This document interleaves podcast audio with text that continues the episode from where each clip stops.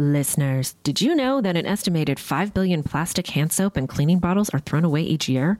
And if that's not bad enough, most cleaning formulas are 90% water, which is heavy to ship, leading to excessive carbon emissions. Plus, those products are often filled with nasty ingredients like chlorine and ammonia.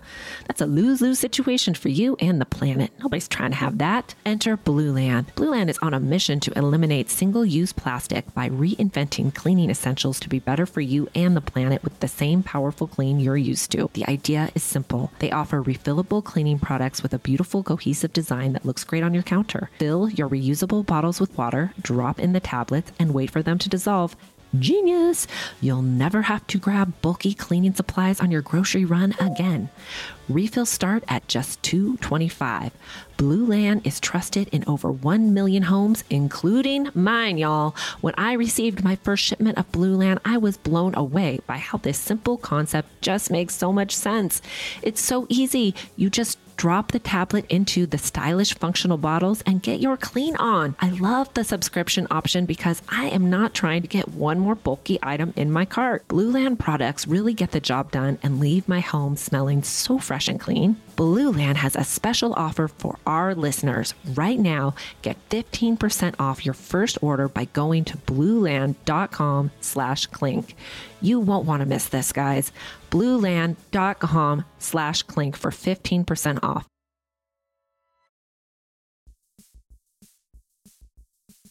Listeners, remember when everyone was doing juice cleanses and was basically hangry all the time? Well, there's a better, more sustainable way to lose weight. Ro provides access to the most popular weight loss shots on the market. The Ro Body Program pairs a weekly shot with healthy lifestyle changes so you can lose 15 to 20% of your weight in a year on average and actually keep it off. Ro's partners handle all the insurance paperwork to help get medication covered. If eligible for medication, patients have access to their provider on demand for any questions. You can sign up online from the comfort of your own home. This means no scheduling a doctor's appointment, no commute to the doctor's office, and no waiting rooms. Average weight loss is 15 to 20% in one year with healthy lifestyle changes. BMI and other eligibility criteria apply. Go to ro co slash clink. Sign up today and you'll pay just $99 for your first month and $145 after that. Medication costs are separate. That's ro dot co slash clink. Hi, and welcome to Housewives of True Crime. Welcome. Welcome. I am Tabitha. Give me Dateline, white wine, and I'll pick up your kids in the carpool line. The next day, right? Yeah, the next day. Okay. And I am Gretchen. I like white wine, true crime, and in bed by nine because I have a lot of stuff to do in the morning. We are Housewives of True Crime. yes, we are. Yes, we are.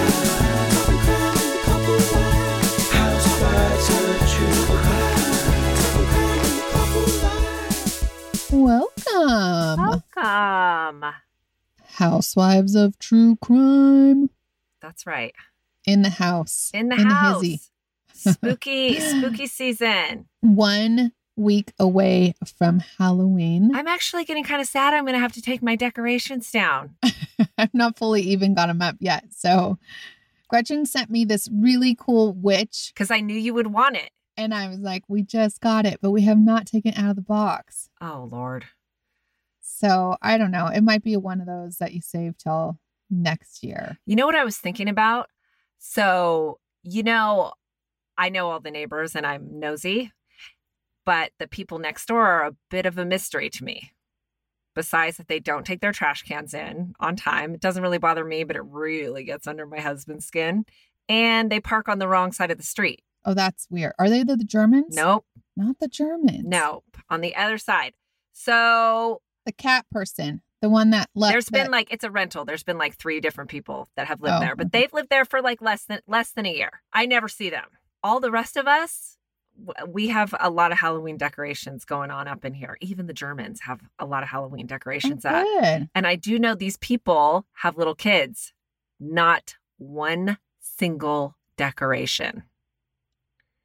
And they must shop at Hobby Lobby because they also don't have Halloween decorations. That's right. know that. So I'm thinking maybe Yeah. it's like a religious thing. A- yeah, maybe. And then my husband was Could be. telling me that his, I don't even know that the children really exist because I haven't seen them, but my husband has. And he told me that the kid asked him if he was going to church because it was Sunday. oh, yeah. Okay. So it's that. He's like, no, I'm going to watch football. Hello. Oh my god. I my son had a um pumpkin decorating thing for his library and they had to decorate a pumpkin like a storybook character. So he naturally picks a boy thing which is from a storybook called Aliens Love Underpants. Cute. It's really cute. There's also, I think, dinosaurs love underpants, but whatever. So he does the alien, and I am really busy. So I said to my husband, I said, when you pick Colton up, can you take him to Target and get some tidy whitey underwears? Because you need like the little, like, to fit on the little pumpkin butt, right? Like the little cute ones that have like superheroes or something. That's right. Yeah. He took the tidy whitey to like literally and bought male, like 34 inch waist male underwear. No, you cannot And send I your child home- to school with men's underwear. That's perverted. no, when I got home, the the pumpkin was wearing them, and I, and it's like long hanging down. I was like, no, oh my no, no, god, no. this is so not not okay. So, anyways, I will post on our story or something on Instagram the before the husband version versus my version. Oh my See what God. you guys like better. But I had to run to Target like nine o'clock last night trying to get the right underwear that was appropriate for the pumpkin You know, what would alien. what would these children do without us? This morning, uh, so I had a rough night last night, didn't get a lot of sleep, was not doing well. Anywho, uh, I asked my husband to make me coffee because he was for once awake before me, just so I could like get out of bed. And he was nice. He was like, "You want me to, you know, take the kids to school or whatever?" I was like, "No, I'll be, I'll be okay." So he starts telling the children, I'm going to make you waffles. I'm like, we do not have waffles before school with the gallon of syrup and it is like 90 degrees here right now and our loss of like blood sugar. We have protein. Waffles are for the weekend. I'm not trying to do that to I- their teachers. I make my kids pancakes like every single ah. morning, but I use the Kodiak pancakes. They have Yeah, the, well, that's good.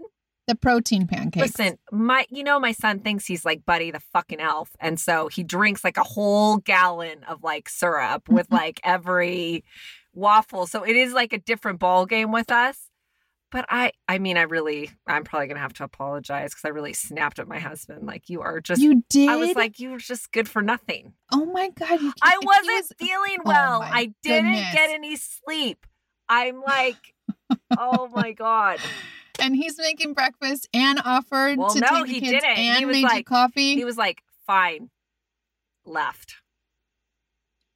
yeah, that's probably what I would have done too. Yeah, that's probably what I would have done too. Yeah, listen, I went to the store. I got good groceries. I'll make him a nice dinner tonight. He'll get over All it. right. Okay. He does he does forgive you with food. Thank the Lord. If you guys I want to just do some fast um Shameless plugging. business. Yeah. Okay. Yes. Cuz I always say it at the end, but let's just say it in the beginning, you guys. We need we have a troll. And so we need you guys to go if you haven't on Apple or Spotify and give us a good review to combat this crazy person that is obsessed with us in a negative way.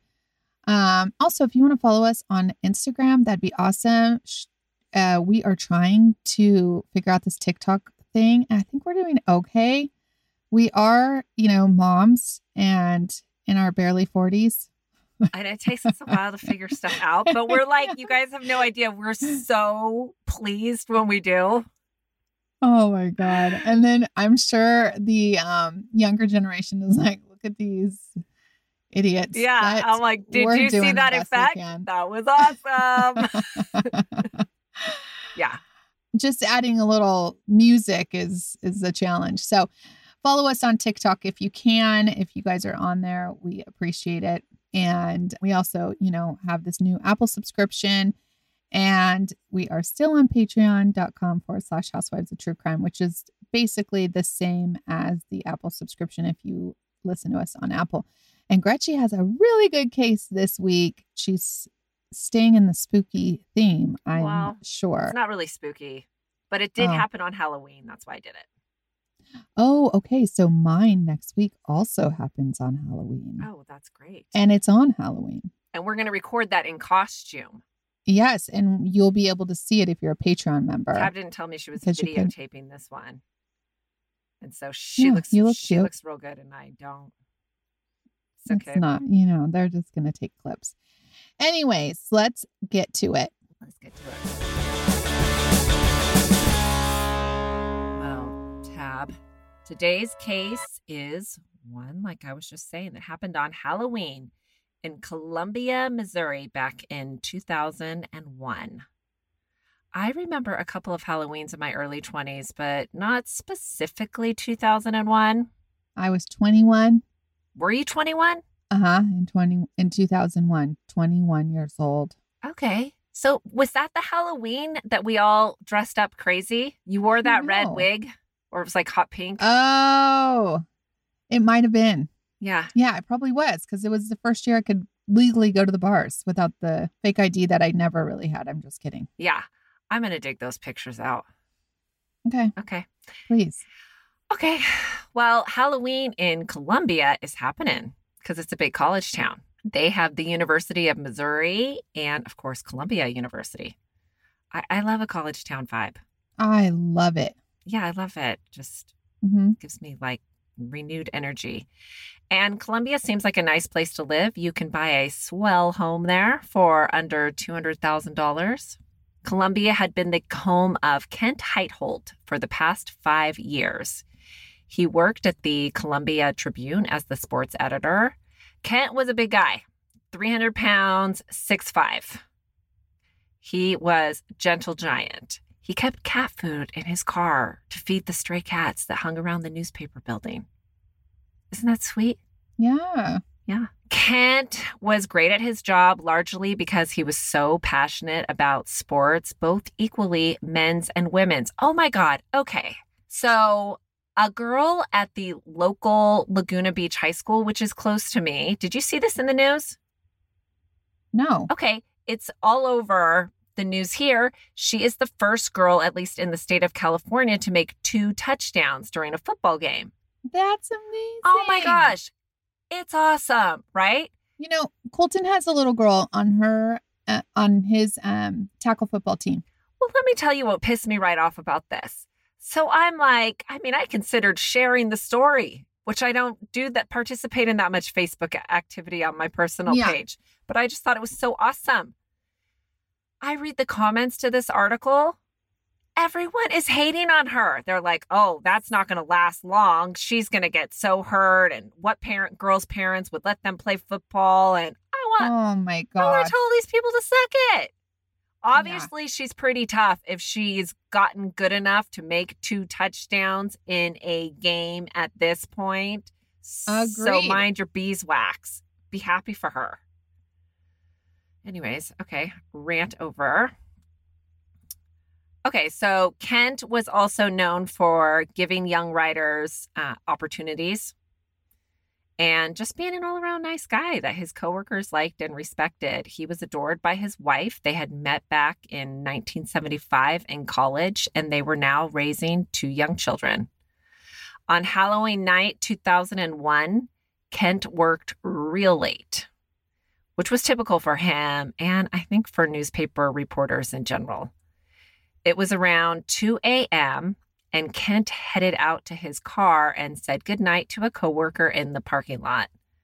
Moments later, Kent was found bludgeoned and strangled to death by two janitors also working late. They were alerted by two young men who were walking by, and one casually said, Looks like someone is hurt. When police arrived on the scene, janitor Shauna described this person that had told her someone was hurt as tall, skinny, with light hair and was even able to give a composite sketch of the suspect. The other janitor, Jerry, said he did not get a good enough look at either of the two men to give a description. The evidence left at the crime scene included hairs found in Kent's hand and bloody shoe and fingerprints by and on his vehicle. So, this was a big local story at the time. For one, because he's an employee at the newspaper, you know, so that's who reports Right. it. Yeah, right. And it happened at work. And also because no one could wrap their head around who would want to kill Kent and so violently. They didn't even take his wallet. And not to mention, I told you what a big guy Kent was, which you would think would make him a pretty unlikely target, you know? Mm-hmm. So it was a mystery. And police only had Shauna's description, which may or may not have even been the assailant. You know, it was just who told her someone was hurt. So they had no leads to pursue without someone coming forward. And nobody did. On the two year anniversary of Kent's death, the paper ran a tribute story about Kent. The article was seen by a young man named Chuck Erickson, who was now 19. After he saw it, he began having dreams that he was responsible for murdering Kent. He started telling people about these dreams, and those people started talking to people because that's disturbing, right? Well, one of those people thought it was so much so that he called the police and left an anonymous tip, which is the right thing to do, I think. But what those people I am speculating didn't know was that Chuck had been abusing drugs since he was 14, and his parents had had concerns for a while about his mental health and had had him psych evaluated by the university hospital, who had diagnosed Chuck with impaired visual and verbal memory. Hmm. So, I mean, basically, if you're looking for clarity, you know, Chuck Chuck is not your best bet. Right. So he wasn't the best interview for police when they followed up with him. They questioned him about these dreams he's been having and had been compelled to randomly talk about. Chuck says he just felt like he was in some way involved, but he doesn't remember.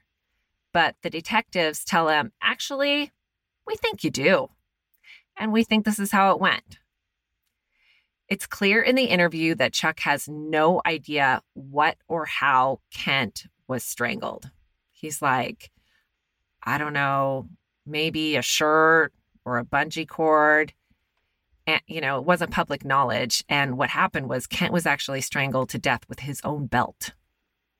Mm. And the police told Chuck that.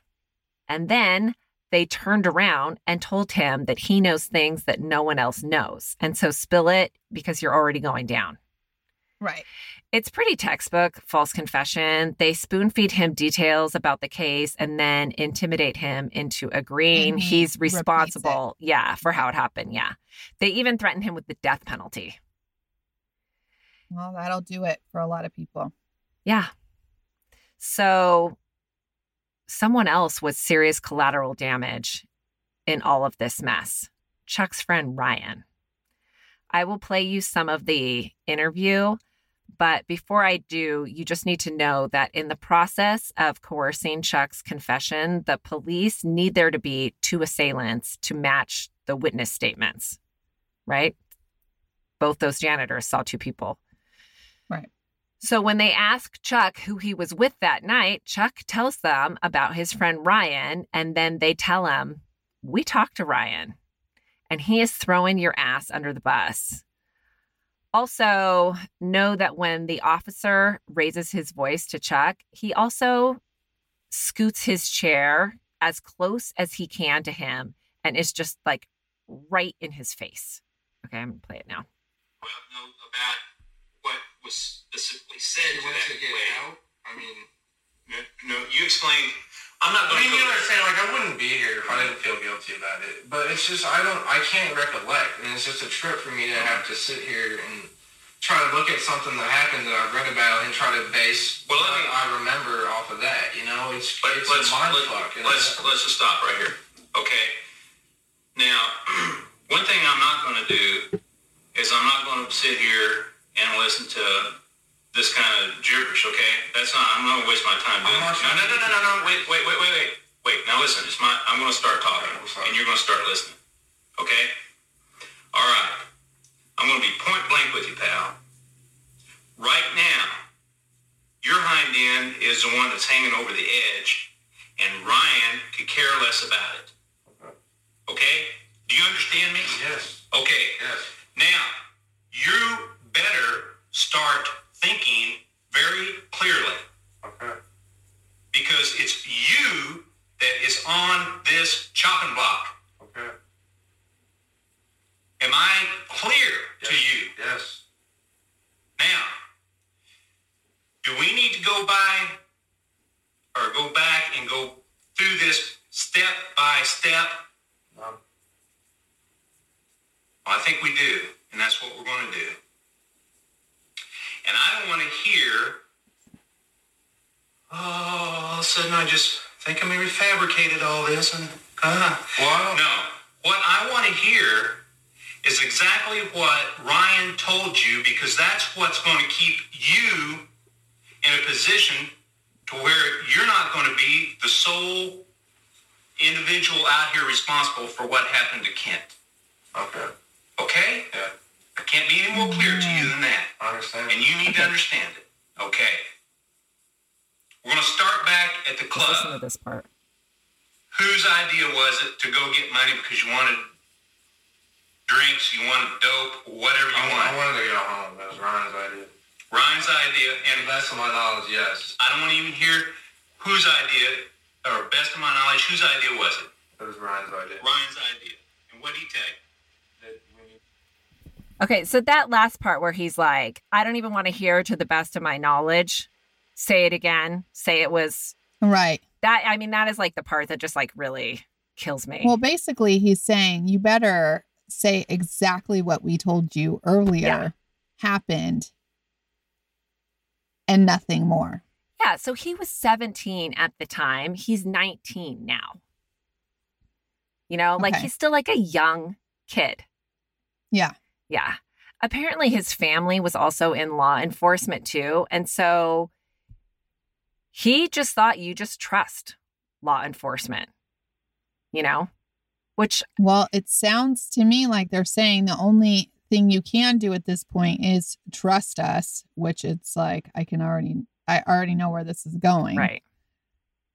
Um and I just I also it like is so infuriating to me because I feel like the cop knows that it's not him, but they need to convict somebody. Right.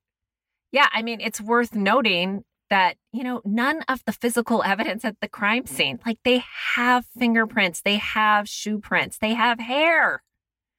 And nothing is None of it this guy. matches Chuck or Ryan. So why are they so hell bent on getting them? Because it's easy. Because it's easy. Yeah. Man. So, additionally, Chuck told the officers details that specifically didn't match the crime scene, like he vomited at the scene. There was no vomit found. Not and happening. he said Kent was hit only once with a tire iron. There was no evidence that Kent was a tire iron was used on Kent. And he was hit 12 times, not once. So, I mean, it's really astounding that the officers were not concerned about how oblivious Chuck was to the sequence of events or that none of the physical evidence matched up that and they knew that at the time or that if they even considered that he was mentally unstable. Mhm. Why did they ask him? Right. He keeps saying, you know, he's not sure if it was a dream. I mean, he's obviously a troubled young man. And when you watch the hours of the interview, you can sense that. So they had to have sensed that. They just didn't care. I'm talking about Rakuten. Have you checked it out? Because I recommend you do. Rakuten is the most rewarding way to shop and save because members earn cash back on everything they buy. Rakuten is a shopping platform that partners with over 3,500 stores that I know I shop online at, like Zappos, Sephora, and Best Buy. We are all already online shopping at our favorite stores, so why not be saving while doing it? It's a no brainer. Rakuten is the smartest way to save money when you shop. How it works is the stores pay Rakuten a commission for sending them shoppers, and Rakuten shares the commission with its members.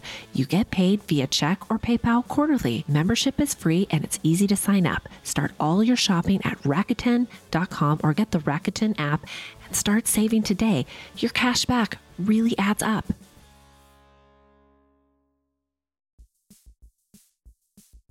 Listeners, today's episode is sponsored by Acorns.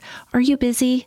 Well, of course you are. And if you're like me, that means you put off investing because maybe it just doesn't seem urgent or it's intimidating. Enter Acorns.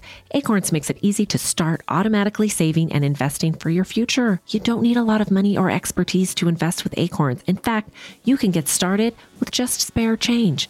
Acorns recommends an expert built portfolio that fits you and your money goals, then automatically invests your money for you. What I love about Acorns is that it gives you the tool to give your money a chance to grow. You don't have to start with a lot, just start. Believe me, it feels great. Head to acorns.com slash clink or download the Acorns app to start saving and investing for your future today. Client testimonial may not be representative of all clients. Tier 1 compensation provided. Compensation provides an incentive to positively promote Acorns. View important disclosures at acorns.com slash clink. Investing involves risk, including the loss of the principal. Please consider your objectives, risk tolerance, and Acorns fees before investing. Acorns Advisors LLC Acorns is an SEC registered investment advisor. Brokerage services are provided to clients of Acorns by Acorns Securities LLC member FINRA slash SIPC. For more information, visit acorns.com. So, friend Ryan was brought in for questioning. Ryan was Mhm. away in college now, but he remembered Halloween two years prior with Chuck. He said that his sister snuck him and Chuck into a bar that night, which aligns with Chuck's story. He said the bar closed around one and they kicked everyone out, and he drove himself and Chuck home. Ryan says he remembers that clearly, that he had a few drinks, but he did not feel intoxicated. When he was interrogated, he never wavered from being 100% innocent. Chuck was coaxed by officers to say that they went to Ryan's car to get something to rob someone for more money for drinks. And so they got, you know, the tire iron and then went to the Tribune building and murdered Kent and then went back to the bar and stayed from 2:30 to 4:30 a.m. Well, my first thought was, well, that's easy to verify. I mean, I've been in plenty of bars. The lights go on at 1:30. Everybody gets kicked out, you know? Yeah, I was wondering, is this a state that has long bar lines? No, okay. So I mean, oh, or, or like you know, like Vegas, I think it doesn't close. the law in Columbus, Missouri is that alcohol is served from 6 a.m. to 1:30 every day and midnight on Sundays. So it's Okay, not li- it's not likely that they broke the law and kicked everybody out and then opened up again from 2:30 to 4:30. to let these two guys in. Yeah. And Yeah. local police would have known that. Right? Right. But they just overlooked the facts because they were intent on manipulating the timeline to match Kent leaving work after 2 a.m. and being murdered shortly after. So Chuck and Ryan were both arrested and charged for murder and prosecuted by Mr. Kevin Crane. Kevin Crane has as much integrity as the interrogating officer. So that should tell you how the trial went. He did Brian and Chuck real dirty. He further manipulated the evidence. Examples of this are he withheld a sworn affidavit that the bar closed at 1:15 that night Oh my gosh. and a pay And that would, I mean, exonerate them. Yeah. yeah. And a patron saw Ryan and Chuck leave in Ryan's car. Now that Chuck's story is that they never got in the car until after 4:30. Ryan's defense team never knew about any of this evidence. And Ryan's family's position at the time was they thought they hired top lawyers. So they just that's all, you know, Yeah. that's all the best they thought they could do. How can the, what can the lawyer do? Like you are by law, they're supposed to give all the evidence. Well, I think it would have been easy enough, even if he didn't have those witnesses, for the lawyer to show some verification Or- that the bar closed. That's not hard to prove. Yes. Or actually, yeah, or actually go to the bar themselves and try to figure out if they actually closed their doors and locked them and when everybody went. Right. Yeah. Yeah. So, And call the bar owner to the stand to testify that nobody was in the bar after 115. absolutely. All of that. Right. Yeah. And there is also public record that this bar has never been, you know, cited for staying open past, you know, the legal time that they're Mhm. supposed to. So they could have used all that. Okay. So Ryan's attorney really dropped the ball. The janitor that witnessed a young man that night that she described as taller than Ryan, weighing more, testified about the course of events, but was never asked by the prosecution or the defense if the person she got a clear look at was Ryan or Chuck. You know how they always say, Can you point to that Yeah. person in the classroom or in the Yeah. courtroom? No, they never did that. And by the way, she says she told the prosecutor it wasn't either one of them. They didn't want to hear it. They don't want to hear it. Yeah. I'm telling you, this is what I don't like about attorneys. It's like they don't care about the person, they care about the win. Right. Yeah. So then there was the other janitor who did not get a look at either assailant. Well, it turns out now, since he's been in jail for the last couple of years, you know, well, it took a while to go to trial. Mhm. He's been in jail for being a sex offender, and his memory has gotten clearer. And he recalls seeing Ryan. Right. Because he needs some sort of out of jail free card. Yeah. Yeah.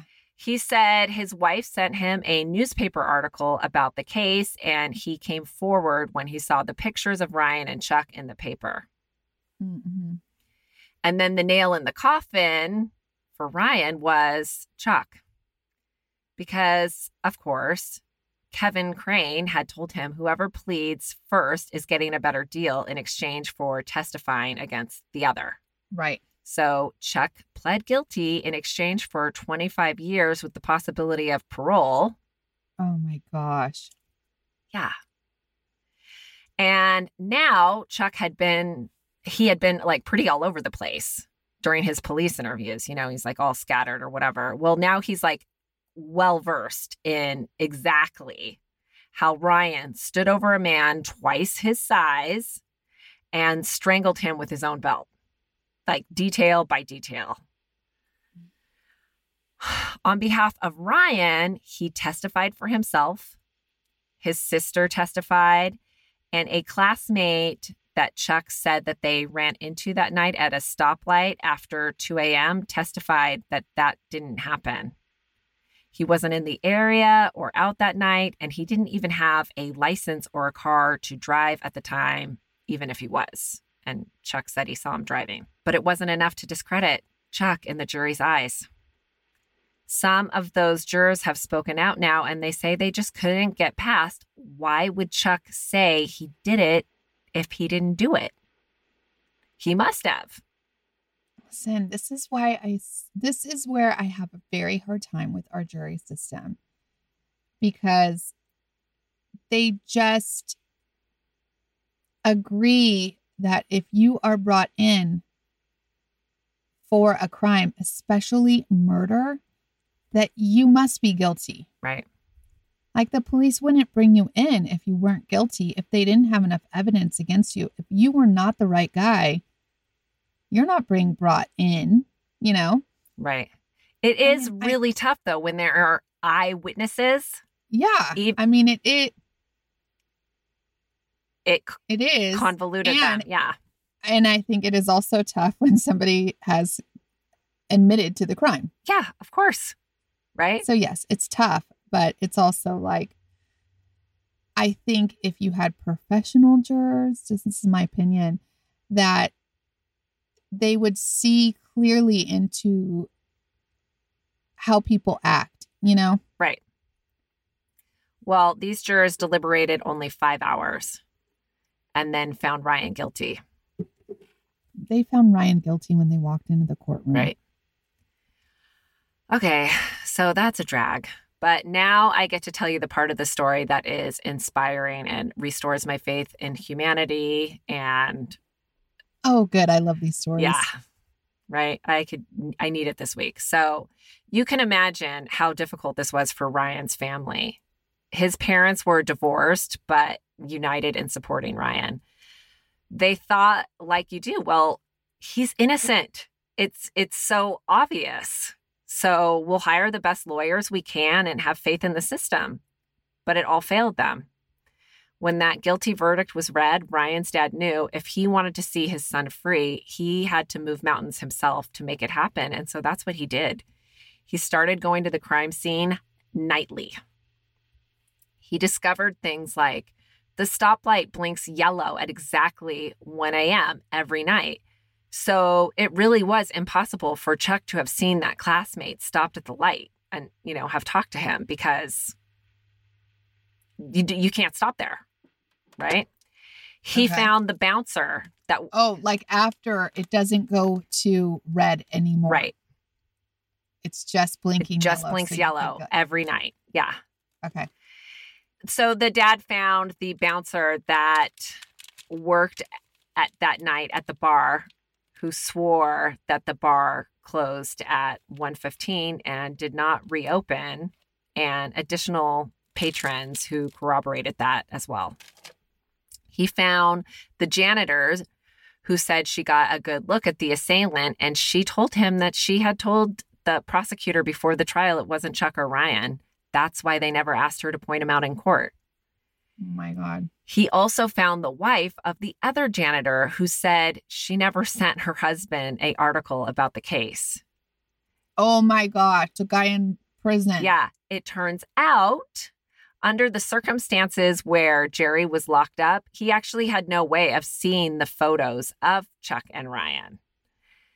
Turns out the whole newspaper thing was the prosecutor's idea. He visited Jerry in jail and got him released early. he is a corrupt man. Yeah, in exchange for his jogged memory by the newspaper story. Mm.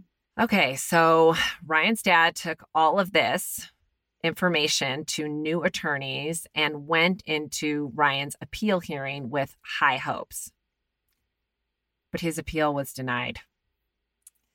The, Dude. the, j- Always. It always is. yeah, the judge said the witnesses had no credibility. So all hope was not lost because Ryan was able to appeal again. Ryan's case started to gain more than just local attention at this point. Ryan's sister had started a Facebook page and it gathered um, supporters. And 48 hours covered the case. And someone was watching that episode that we have talked about before. My lady boss, HBIC crush, Oh, yes. the one and only Kathleen Zellner. If you, So did Kathleen take on this case? Mhm. Oh, if you're not shit. familiar, she's credited with the most overturned conviction cases. According to Kathleen, she when she watched that episode of 48 Hours, she wrote down Ryan's name and told her husband at the time, if that family contacts me, I'm going to take his case pro bono. Well, Ryan's dad sent her an email one late night, and the next morning she called him up and said, The next week, I'll be down and I'll walk the crime scene with you and meet with Ryan. So now Ryan's got Kathleen on his side, which is ideal. Mhm. But when the tide really began to turn was when he received a letter from Chuck in prison that said, Next time your attorney's in town, have her contact me. Well, Kathleen wasted no time going to go see Chuck, and she had the whole conversation videotaped. At that meeting, Chuck read a prepared statement. He said things happened differently than he previously stated and that he committed the act alone. He said Ryan actually tried to stop him. He regrets putting an innocent man in prison. So, I mean, it was like, it's, well, it's good. He's taking responsibility, but he still puts Ryan at the scene even and him uh, you know it just it doesn't it still Yeah, doesn't make any sense you know Yeah. right so kathleen starts just sending him information in prison like all the affidavits that you know had been withheld that proved that him and ryan both were not there she knew he was confused and had been continuously lied to and thought that there were witnesses that put him at the scene and that's why he testified the way he had and why he still was not accurate about you know the night Yeah. But she needed him to put the pieces together himself you know and figure out that he had been duped and you know she's honest right, so she just she just sends him evidence. So Ryan was granted a habeas trial to overturn his conviction because now Chuck has recanted his testimony, you know? And Chuck testified that he did not remember what happened, that he was in a blackout state due to cocaine, Adderall, and alcohol. He says he sold his soul to save himself and he did the wrong thing at the time. And you know, he explained how he was manipulated by Kevin Crane. And this was a really big deal that he was doing this because he was up for parole and he was jeopardizing that for himself because he was now admitting to committing perjury, which was not going to look good for him Mhm. right? So next, they had the janitor Jerry testify because he was the other person that put Ryan at the scene.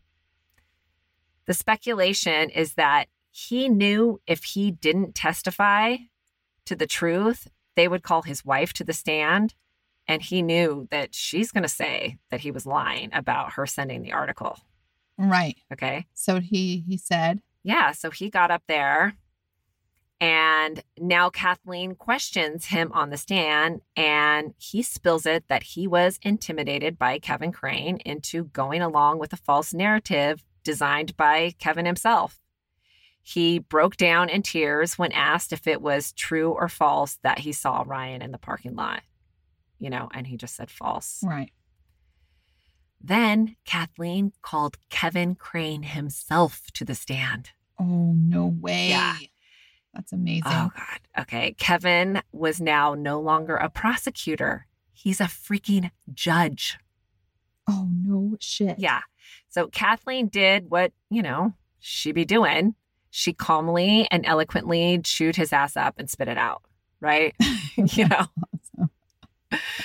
So now, She knew it. Did she play those recordings and be like, "What the f is this?"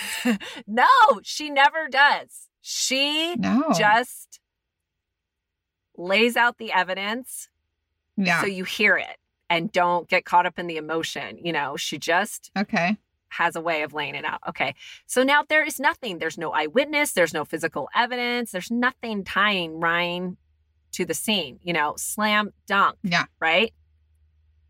But the judge did not rule in Ryan's favor. Stop Again. it. Yeah. Because he can't rule against another judge or what? Like what? They it- just, they what do, is it? They don't, they don't want to um, overturn convictions and they, yeah, don't want to because they grant don't a want new to trial. say that they're wrong. And they are wrong. And so it's okay when you are wrong. You can say, I mean, don't we try to teach our children this? Like, yes. what happened to these grown adults? Like, when you're wrong, we say, okay, we are wrong. You know why? Because I bet you they have to pay some like absorbent fee for wrongful conviction or something. and Oh yeah, like, they "Oh, don't know it's do that gonna- either. Yeah, yeah, yeah. But you know, this could all be avoided if they were just honest from the beginning, Yeah. right? Yeah. Okay. Well, Ryan's dad has this amazing quality that more people in the world need, I think. You know, you would think at this point he would just be mad as hell, but he gets mad and gets focused and just does not give up. I mean, the man is like, it's so endearing to see. He turned his whole life into getting Ryan freedom. You know, his Wow. whole house is like, he has every police report, every everything memorized, you know? Mhm. So after the, you know, habeas trial and the conviction wasn't overturned, he had a billboard put up in town two days later that had the composite sketch of the killer and, you know, reward for any info leading because to the killer of Kent Heitholt, you know, free Ryan Ferguson. They had hair and they had fingerprints. yeah. His dad started a YouTube channel to get information out about Ryan's case. Mhm. people started posting from all over on the Facebook group that his sister had started their support, and over 100,000 people signed a petition. Ryan's dad had his car wrapped to say, Free Ryan Ferguson. And he would give people t shirts in exchange for them posting about Ryan's case. He, That's like, he did not take a break.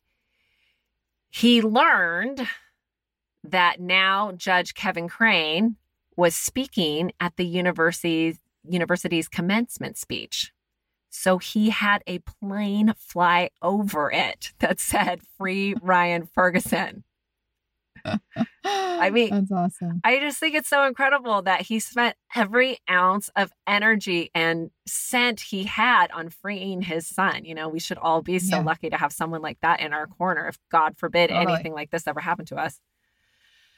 So, the next legal step in the fight for Ryan was to appeal the last judge's decision with an oral argument. So, by now it's 2013, and Ryan has been imprisoned for 10 years. And the world was watching Kathleen make her argument. And two long months later, they ruled to overturn his conviction, and he was released that day. That's amazing. Yeah, he walked out of prison with Kathleen on November 5th and his parents. Um, Kathleen went on to represent Ryan in his civil lawsuit, and he was awarded $11 million. Good. Yeah. He went on to write a book about healthy living and made a documentary with his father about his case called Dream Killer. He has been in a relationship with a disco biscuit named uh, Mina, or maybe it's Mika Kane, for the last few years. Oh, same last name. Yeah, he's had a couple of uh, real cute girlfriends over the years. Is he cute? Yeah, he is cute. Tab, he competed on The Amazing Race. Oh, with his friend Dusty in 2020. I gotta look this guy up. yeah, What's his name? Ryan, Ryan Ferguson. Yeah.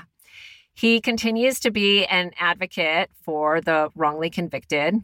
He has a podcast about it called Prison Oh. Counts.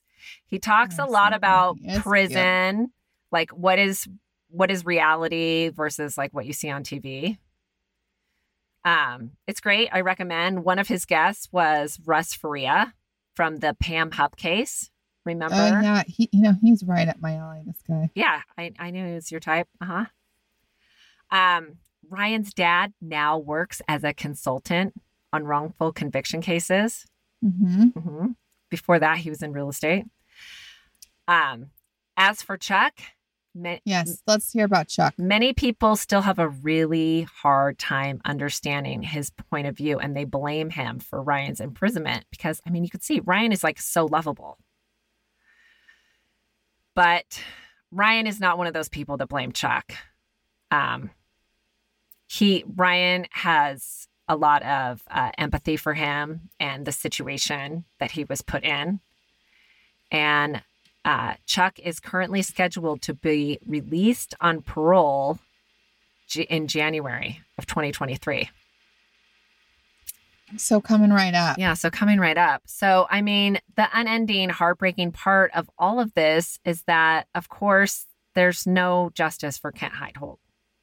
No, there's not Yeah. at all. Um, and let me ask you because we know it wasn't Chuck either because Ryan was with Chuck. Yeah. And so Ryan's like, it wasn't him, even though he's saying it's still him. He's not saying it's still him at this point. Oh, he's not. When he went and testified at the um the last conviction hearing, he then said like the truth. He said I this is what happened. We went out, blah blah blah. This is what I remember and I just don't. He basically was like the rest of the night is a blackout. In cross examination of him, they really like gave it to him and were like, you you know, you don't didn't it come back to you, blah blah blah blah. And it's like anyone who's ever like blacked out, talking to all you drunks out there, no, it doesn't fucking come back. Like you black Actually, out, it's like it's gone.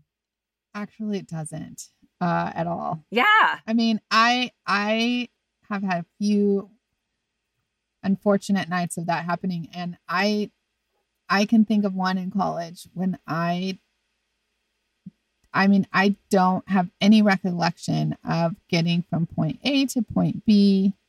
Thank God my friend Casey was with me and got me safely somewhere, but there is nothing in that brain.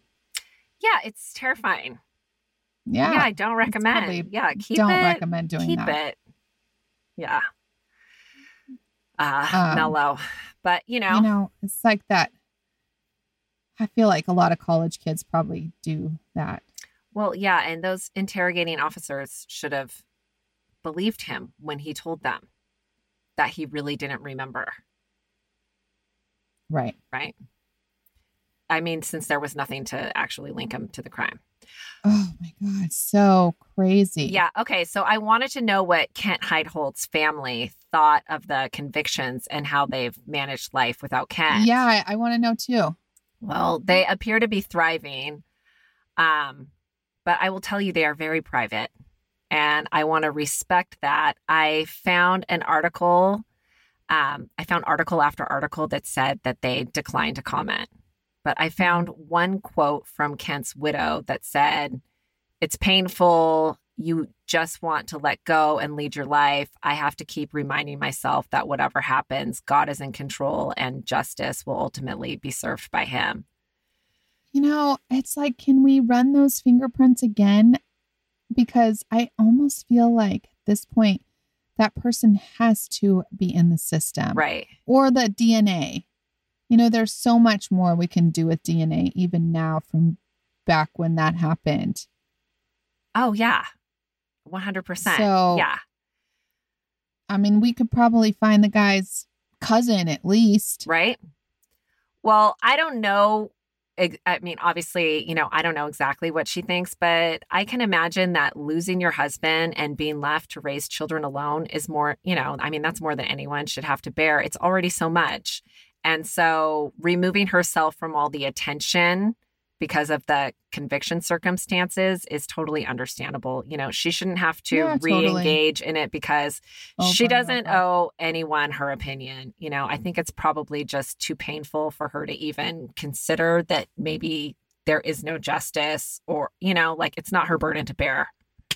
Right. So, um, you know, rest in peace, Kent. Yeah. Rest in peace, Kent. Okay. Well, that is a bummer story with a happy ending, except for now we need to find justice for Kent. Uh, yeah. Yeah. And now we have, you know, I have a new friend in my head, Ryan. Yeah. Yeah. Quasi boyfriend. Well, just kidding. I'm just kidding. Anywho, you guys, I hope you had a lovely weekend. Um, happy Monday to you. We are just going into the weekend because we record a little bit early. I want to give a shout out to my friend Mary. She's my friend Lindsay's mom. And she just introduced us to her friend.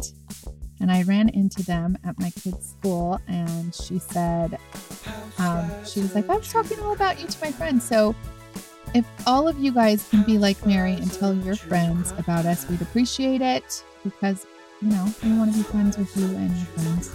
Is this Mary that gave us the tennis story? Yes. Yeah. What's up, Mary? Thanks. Yeah. Mary from Mississippi. I will spare you the in my crooked letter. Thank Yeah. the Lord. Anyways, guys, have a fabulous week and clinkety clink. Clink, clink.